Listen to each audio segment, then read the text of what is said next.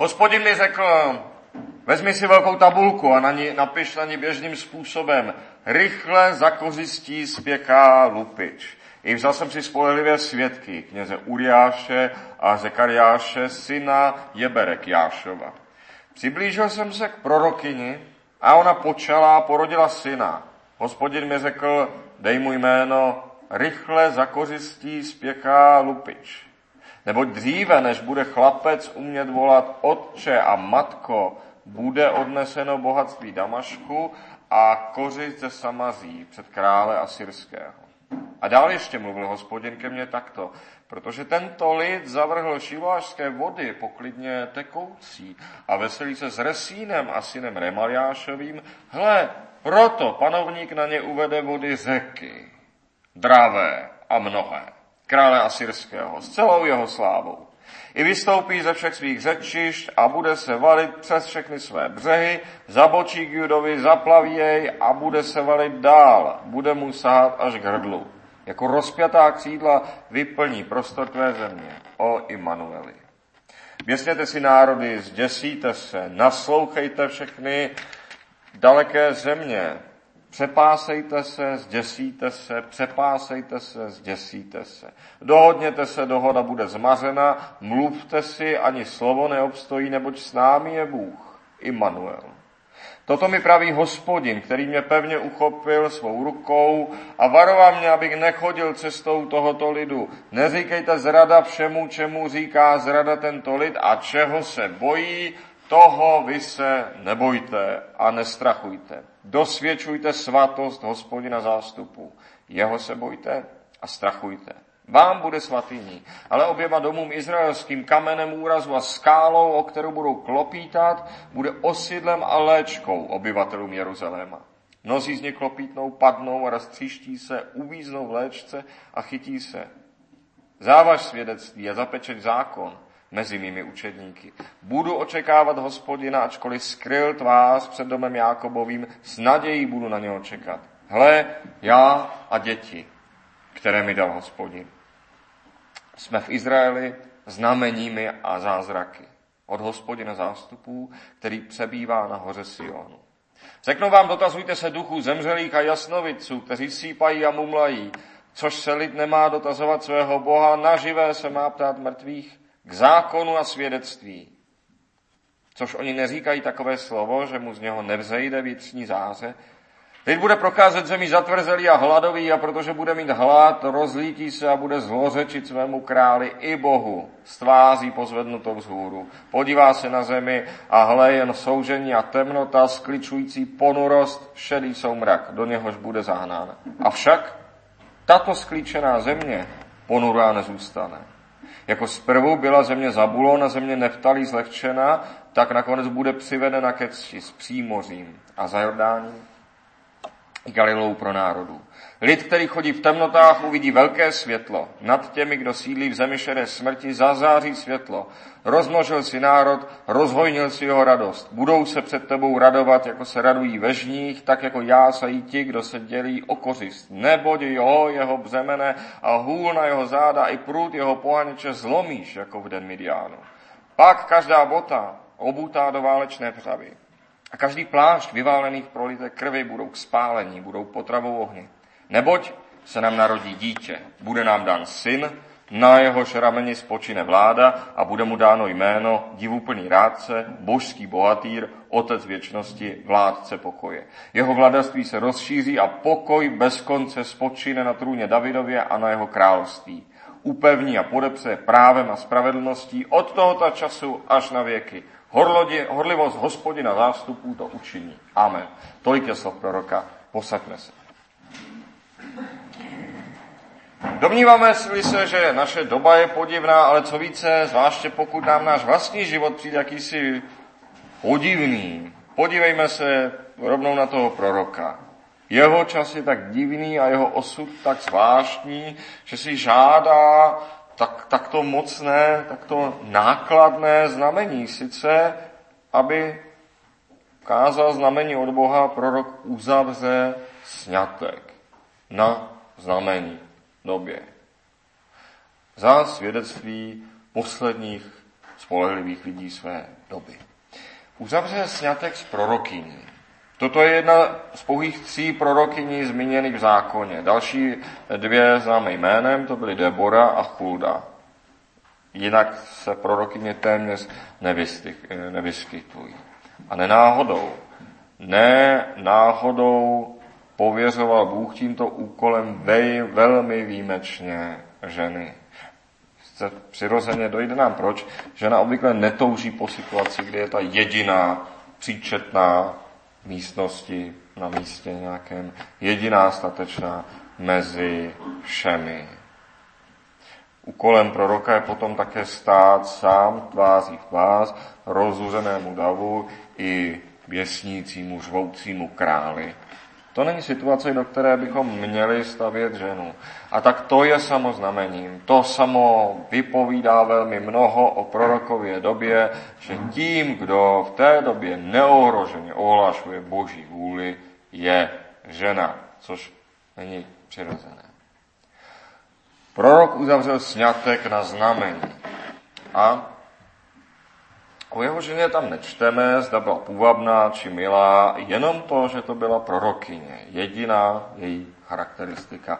A to je opět nepřirozené, protože lidé se mají brát ze vzájemného zalíbení, mají se brát z lásky, ovšem jaksi z manželské lásky, což je něco jiného než láska bratrská, něco jiného než láska k božímu lidu. Dalo by se možná říci, vzal si, protože byla jedna z mála věřících té doby. To je znamením, jak špatná je jeho doba. Protože správně by to mělo být tak, že je věřících tolik, že si mezi nimi, že mezi nimi vzniknou svazky přirozeným způsobem, tedy vzájemným zalíbením. Aby byl váš protějšek věřící, může být podmínkou svatku, ale nemůže to být jeho důvodem, jeho základem. Zase celé jednoduše, muž bude stěží milován jako muž a žena jako žena jenom na základě toho, že je věřící. To se nestane. Prorokův svazek je tedy, zdá se, přirozený a je znamením zlé doby, nákladným znamením zlé doby. Prorok Izajáš se tedy přiblížil prorokyně, ona počala a porodila syna. Hospodin mu řekl, dej mu jméno, rychle za kořistí spěchá lupič. Neboť dříve, než bude chlapec umět volat otče a matko, bude odneseno bohatství Damašku a kořist ze Samaří před krále asyrského. Měl splodit syna do doby otřesů a válek, konečně do bídy, protože to ztracené bohatství Damašku a Samaří bude jaksi chybět na trhu. Vezměme si to tak, kdyby se teď sesypalo Německo, kdyby bylo nějak úplně vymazáno, tak kam budeme hned všechno to zboží vozit? Samozřejmě spousta lidí by hned přišla o práci, upadla by do bídy. Dítě se tedy narodí do těžké doby a do vínku ještě dostane divné, posměšné jméno. Rychle za kořistí spěchá lupič. Divný svazek, divná doba, divné dítě. A přece to vše má prorok udělat na znamení a na znamení něčeho dobrého. Sice, že každý život je od Boha a každé dítě je dobře, ať už se narodí do jakékoliv doby. Každé dítě je od Boha, každé dítě je dobře. Dává, toto se děje na znamení, že to člověk nemá přehánět s obavami, jakže si to dítě povede, do jakého světa, do jaké doby, že přišlo. Vždyť konec konců každý z nás, co tu jsme, kdo je mladší třicet let, se sám narodil do doby, kdy naděje bylo pramálo a kdy bylo všechno převrácené, kdy se pravda nikde veřejně neříkala. Vlastně pro každý z nás. A hle, Bůh nás přece našel, vykoupil, přivedl v jedno. Nepochybně ani v dobách našich dětí a dětí našich blízkých nebude jeho moc zkrácená. Dalo by se tedy říci, že to dítě je z divné rodiny, narozené do divné doby, a až se křestním jménem jmenuje skoč do pole, tak si nějak poradí. Lépe řečeno, Bůh mu poradí. Bůh nestárne, Bůh tu bude i pro něj. Ten divuplný rádce. Budu očekávat Hospodina, ačkoliv skryl před domem, tvář před domem Jákobovým, s nadějí budu na něho čekat. Hle, já a děti, které mi dal Hospodin, jsme v Izraeli znameními a zázraky od Hospodina zástupů, který přebývá na hoře Sionu, vyznává prorok. Ku podivu neříká já, moje žena prorokyně a moje děti. Říká jenom já a moje děti. Zvláštní. Proč nezmiňuje tu prorokyni? Je to divné. Prorok vyznává prostou, Bohem danou radost z dětí za života a zároveň je v tom slyšet i trochu smutku. To obojí je totiž možné najednou. Bůh skryl tvář před domem Jákobovým, doba je nemocná, převrácená, prorok je v ní se svými dětmi sám a přece radost života, Bohem daná prostá radost ze života, z obyčejného života je stále možná. Vidíme však, že prostá radost života v prorokově době úplně netáhne. Jak není to něco, co, co by nějak táhlo, co by lidé příliš usilovali, co by příliš vyhledávali. Ve své době je s touto radostí, s tím slovem hle, já a děti, které mi dal Hospodin, ve své době je, je s touto radostí prorok znamením, je divem, je podivínem, je otcem, který má radost ze svých dětí, má potřebu to říct proč, co na tom je. Tento lid zavrhl šiloašské vody poklidně tekoucí a veselí se s Resínem a synem Remaljášovým. Šiloašské vody, o kterých se tam mluví, to je takový potůček v Jeruzalémě, taková, taková větší strouha v Jeruzalémě, teče podél chrámu. Opravdu poklidně tekoucí nějak veliký tok. Ostatně ono celé to město Jeruzalém poutníka asi nejvíce překvapí tím, že je to takové normální město. Svojí normálností možná Jeruzalém překvapí nejvíc. Není to žádná Šanghaj nebo Dubaj, žádná extravagance. Jeruzalém trochu připomíná okresní město. Prostý život v prorokově době příliš netáhne, okresní život v prorokově době příliš netáhne, znuděná doba touží po dobrodružství, po velkém světě, po velkých událostech. A tak toho dostane až nad hlavu. Panovník na ně uvede řeky dravé a mnohé, krále Asyrského s celou jeho slávou. Vystoupí ze všech svých řečišť a bude se valit přes všechny své břehy. Ano, kolem Jeruzaléma brzy budou kráčet velké dějiny, jak si všichni přáli. A u velkých dějin si ovšem rozumný člověk přeje, aby se mu velikým obloukem vyhli. Skutečně velkým obloukem, protože když dějiny, velké dějiny kráčejí, kráčejí přes vás. Podívejte se do školních učebnic. Jak sami školní učebnice rozumí tomu, co jsou to velké dějiny. To jsou zejména velká válečná tažení, velké bitvy, a také veliké stavby, postavené obvykle na hřbetě těch nejutištěnějších lidí. To jsou velké dějiny. I v této druhé neděli něco k našemu času, jisté podobnosti. Také v našem čase představuje jedno z největších nebezpečí to, že se lidé prostě nudí. To je tou jednou z těch nejnebezpečnějších věcí pro náš čas. Lidé se prostě nudí. Vlastní život jim přijde příliš bezvýznamný, příliš obyčejný, proto touží potom, aby alespoň ta jejich doba byla přelomová, aby alespoň tohle ta, byla ta největší chvíle dějin. S druhými lidmi je nic moc nespojuje, proto touží být společně účastní alespoň nějaké velké události. Proto, a to už je vlastně zase věc, v podstatě asi celého našeho života, co člověk pamatuje, vytrvale je předpovídán právě nějaký zlom, taková něco, co nebývalo, největší událost v dějinách, nějaký přírodní nebo společenský kolaps, který je určitě nutné řešit, aby se na to pak potichu zapomnělo. Už nevím, jak je to třeba s tou ozonovou dírou, která nás měla zahubit v devadesátých letech, jestli je tam pořád, nebo jestli už nějak zarostla, už potom nikdo nemluví. A ropa už také měla poprvé dojít asi ve dvacátých letech minulého století. Zkrátka, když se pak nic nestane, hned se najde něco nového, něco více akutního, ohrožujícího, aby se prostě něco dělo. Ve svých bezpečných a pohodlných domovech pak lidé u různých skandinávských seriálů sní o extrémním násilí, aniž by zároveň kdy sami zařízli byť kuře a pochopili, že to není vůbec nic hezkého nebo příjemného. Znuděná doba vidí v každých volbách Armagedon, konečnou bitvu mezi syny světla a syny tmy, teď jde o všechno, rozhodují se celé dějiny každé čtyři roky. Když se lidé chovají, tak to nedospěle.